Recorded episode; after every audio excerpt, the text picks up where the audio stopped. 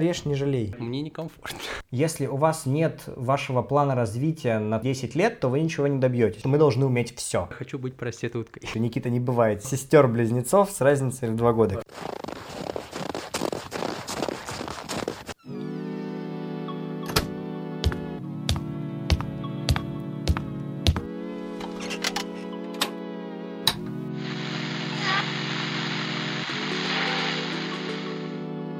Всем привет! Вы слушаете подкаст «Пока он без названия». В нем мы говорим о том, как люди в маленьком городе делают мир вокруг себя немножко лучше. И его пока ведущий Никита. Меня зовут Никита, если что.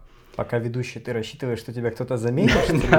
Нет, у меня хитрый план. Я сейчас запишу пилот и продам его кому-нибудь вместе с идеей. Отлично. Заработаю много денег, и все будет хорошо. А, и сегодня у нас в гостях Влад Петренко. Человек фиксик, умеет все и даже больше. Снимает, монтирует, записывает. И все это одной левой, потому что правой занята другой. У тебя когда-нибудь брали интервью вообще? На самом деле, да. Да, это первое. Обычно я беру у людей интервью. Вот я все-таки по ту сторону обычно камеры. Монитора? Камеры, кадра. А чем ты вообще сейчас занимаешься? Ну, то есть ты моушен дизайнер, ты графический дизайнер. А вообще, вот сколько у тебя этих профилей? Я дженералист. Дженералист — это тот человек, который понимает, э, вот, то есть, если у нас есть какой-то, назовем это pipeline ом, то есть, в котором мы живем, вот процесс у нас производственный идет, и когда мы делаем ролик, то над ним, ну вот, если мы берем каких-то сферических людей в вакууме, которые могут обладать только одним навыком, есть у нас чисто видеомонтажер, есть чисто motion дизайнер, есть чисто человек, который подготавливает э, графику под это, рисует, арт-директор может быть какой-то. Вот. Есть также звукарь, который этим занимается, есть еще видеооператор, не помню, называл, Свет Гафер, вот, который выставляет это все. И я умею делать все на среднем уровне, и лучше из этого я делаю motion и обычный дизайн. То есть вот так вот, генералист с уклоном в графику статическую и графику двигающую, ани... mm. двигающуюся, анимированную. Твоя разноплановость, она связана с тем, что на нашем рынке нету людей, которых можно брать в команду, который специализировался бы на отдельных вещах, поэтому ты делаешь работу за всех. Во-первых, это нет такой потребности, по крайней мере в Омске, чтобы каждый человек занимался своим делом. Это только прерогатива больших продакшенов, в которых есть э, люди, которые специализируются только на съемке вот, то есть не только операторы, есть люди только световики, и, соответственно, у них есть у каждого своя ставка в час, они все хотят денег и хотят находиться на площадке.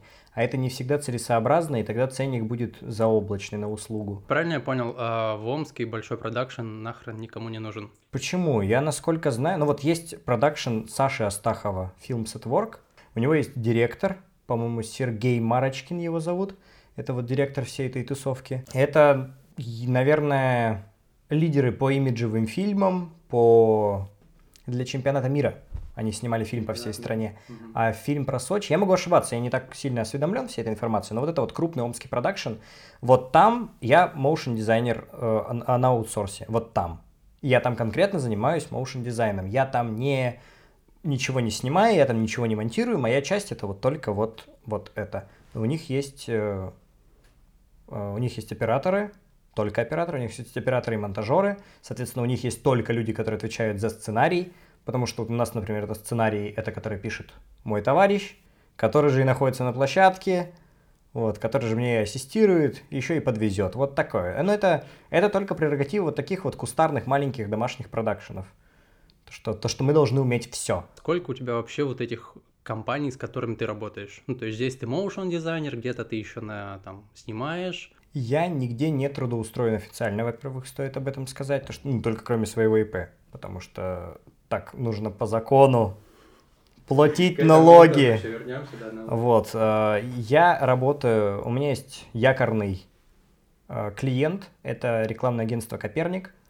Вот, соответственно, все задачи по дизайну и все задачи по моушен дизайну э, переходят в Копернике мне и я адекватно понимаю свой уровень видеосъемки и свой, наш, точнее, уровень как видеопродакшена, и понимаю, что не всегда мы дотягиваем, нам есть куда расти, но это мне просто нравится, вот как я, вот как в игре я дохожу до определенного уровня и играю на нем.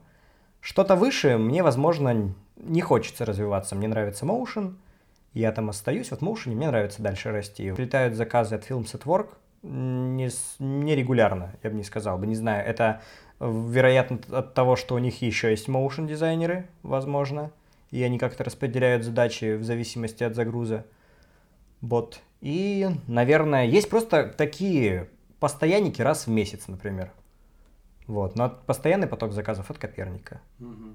Вот. И от других рекламных агентств омских. Тебе удобнее где работать? И как ты обустраиваешь свое рабочее место?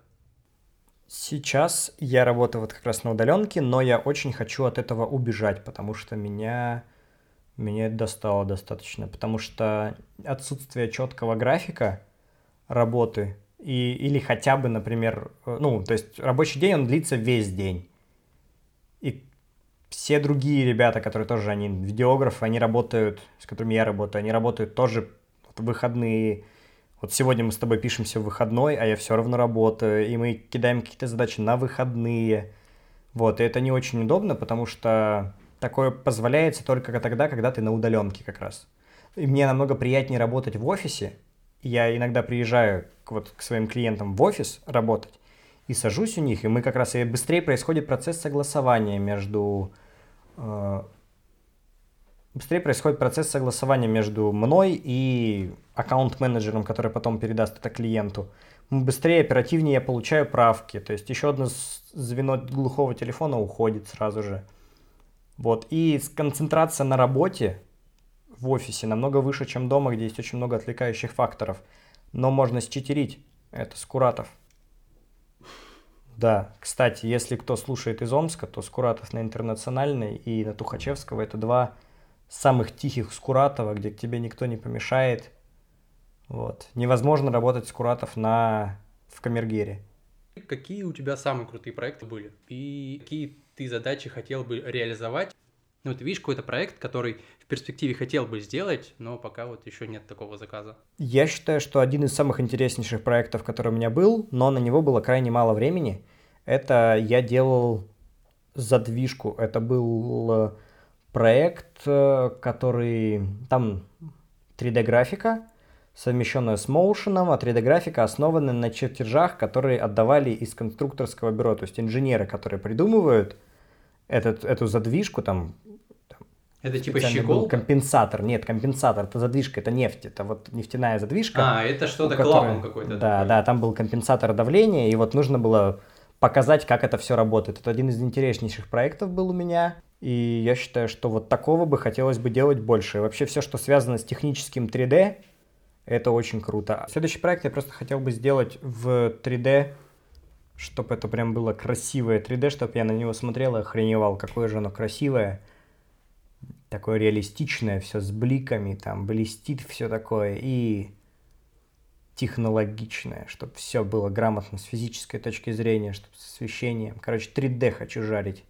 Как ты работаешь с подрядчиком? В белую, в серую? И как, как тебе комфортнее, как людям? Насчет, насчет белую в серую, на самом деле люди как будто не привыкли еще работать в белую. Особенно те, у кого деньги выводятся дешевле, чем у ООшек больших. Те работают в, в, бел, в серую. Мне удобно работать в белую, мне не доставляет особых проблем довести акты, заключить договор с кем-то, получить оплату по, на лицевой счет, даже то, что там трудно снимать, но я сплю спокойно. То есть я понимаю, что я вот здесь работал в белую, у меня есть закрывающие документы, я вот такой капитальный красавчик, не прикибешься ко мне вот так вот. Я понял тебя так, что тебе хочется развиваться немножко в узкоспециализированной стезе, а как ты видишь вообще развитие для своей компании? Обязательно потом набрать кучу дизайнеров, но это сейчас мой черновик. Все это. Вот. И в этом и прикол, то что я сейчас здесь э, изучаю э, бизнес-процессы, которые я немножко уже далеко ушел от чувака, который просто делал э, картинки, баннеры для рекламного агентства. И вот сейчас как-то это так получилось, что я вот уже стараюсь больше понимать, как ограничить клиенту правки, как заставить его подумать, что это классная штука, как ему продать больше услуг, как ему на смете накрутить. Вот такие какие какие-то вещи. При том, что я всех люблю и все честно делаю всегда, но вот деньги тоже надо зарабатывать. Вот, и я на этом потренируюсь, и мне, когда будет хватать этих знаний, мне нужно будет техник поднабраться. И я очень хочу поработать в большой компании, чтобы увидеть там, как происходят эти процессы. Увидеть, как это происходит с большими клиентами. И потом, имея опыт вот такой вот мелочи всякой омской, любимой моей, конечно же, вот, имея этот опыт, потом куда-то дальше прыгнуть, а там, глядишь, и пригодятся эти знания. Каких навыков тебе не хватает? Э, возможно, это умение рисовать от руки чуть лучше, чем не знаю, чем, чем эскиз примерный, раскадровка огуречная, вот где просто туловище. Я не сказал бы то, что это прям супер необходимо, потому что дизайн, он, ну, дизайнер, он не должен уметь рисовать. Не каждый дизайнер должен уметь рисовать, наверное, вот так нужно сказать, потому что есть все-таки иллюстраторы, есть люди, которые занимаются именно отрисовкой чего-то. Ты считаешь, есть ли в твоей работе социальная значимость? У тебя есть какие-нибудь проекты для Омска, какие-нибудь идеи, может быть, для Омска, что-нибудь такое? Да, у меня есть один проект для Омска, это с Андреем Бемом. Мы делали «Город говорит». Он сейчас, насколько я знаю, только на стадии такого заканчивающегося препродакшена. Это проект пешеходных маршрутов по Омску. Я думаю, я думаю, можно будет о нем узнать. Вот где-то, где-то появится, по-моему, сейчас делают сайт на этапе таком. И вот еще один проект, он пока что еще нет по нему четкому, четкого опрува, что мы работаем, но он тоже для Омска, я не могу говорить, наверное, что это за проект. Я думал, если я продолжу, ну, случится у меня такое, то что я продолжу жить в Омске, то я хотел бы заняться дизайн, дизайн-кодом города Омска. Я бы хотел бы хотя бы немножко, чтобы, чтобы собрать какую-то, может быть, не знаю, комиссию, опросить бизнес, как им выгодно ставить, как им нужно ставить вывески, опросить э, архитекторов, которые в Омске должны следить за тем, что происходит, и хотя бы добиться того, чтобы на улице Ленина ювелирный союз и мир самоцветов переделали свои. Я, может быть, сейчас они переделали, я давно уже не смотрел за этим всем. Вот. Может быть, сейчас они уже переделали свои фасады, но не закрыли Ленина какими-то фальш-фасадами, какие-то панели непонятные поставили в пол экрана. Вот, вот, короче, интересный момент. Вот, вот этим бы я задумался. И весь голубой огонек, вся остановка и вот этот весь перекресток, он просто весь э, рекламой на здании, там она просто так расставлена, просто невероятно, как, как, как на окраине, вот торговый центр семейный какой-нибудь где-нибудь есть, вот там вот также на голубом огоньке, короче. А правильно я понял, ты планируешь уезжать из Омска? Да. Расскажи, куда, с какой целью? Да, получится или нет, вообще, во-первых, непонятно, для меня это интересный опыт, и я готов э, оплошаться в этом моменте. Но я не думаю, что так получится. И поэтому я не делаю, как большинство людей, не называю Омск днище городом, которые уезжают люди, а потом ты видишь, то, что они приехали. Такое интересно. Вот, я люблю Омск, но Омск немножко странно поступил с жителями. Это тема, я думаю, для отдельного большого подкаста. Можно пообщаться с людьми, которые переехали из Омска и которые почему-то остались в Омске. Вот можно с ними сравнить вот эти штуки. Но я переезжаю из Омска, потому что я уперся в некоторый личный свой потолок, возможно. Я как-то голословно, возможно, это скажу. Но здесь нет такой большой компании в Омске, в которой я бы мог бы качать свои навыки как специалист, возможно. Вот только вот здесь, вот при большом потоке заказов, вот, хотя, возможно, для этого есть выходы, но вот я еще и хочу попробовать переехать поближе к людям, которые уже уехали. Вот, возможно, так. В этом тоже есть какой-то момент. Короче, это долгое решение. Я его не хотел, наверное, принимать даже. Если бы в Омске я видел бы рост для себя, то я бы с удовольствием тут остался. Я и не исключаю того, что мне придется вернуться в Омск. Даже не придется, я захочу вернуться в Омск.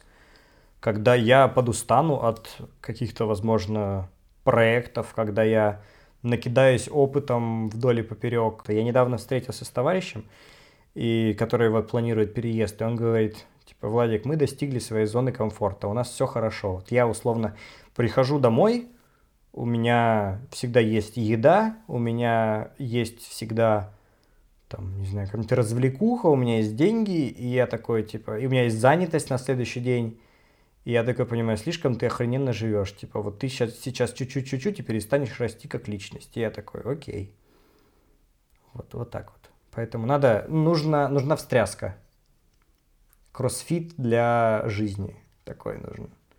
Пару круговых с зарплатой в 60 и арендой квартиры в 30. Вот примерно такое мне надо в жизни, чтобы что-то поменялось в голове, наверное. Крутая мысль под конец нашего подкаста.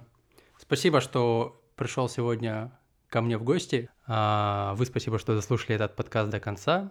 Подписывайтесь на нас на всех подкаст-агрегаторах. Пишите обратную связь, предлагайте идеи для выпусков и просто будьте счастливы. С вами был Влад Петренко и я, Никита Рябков. На связи.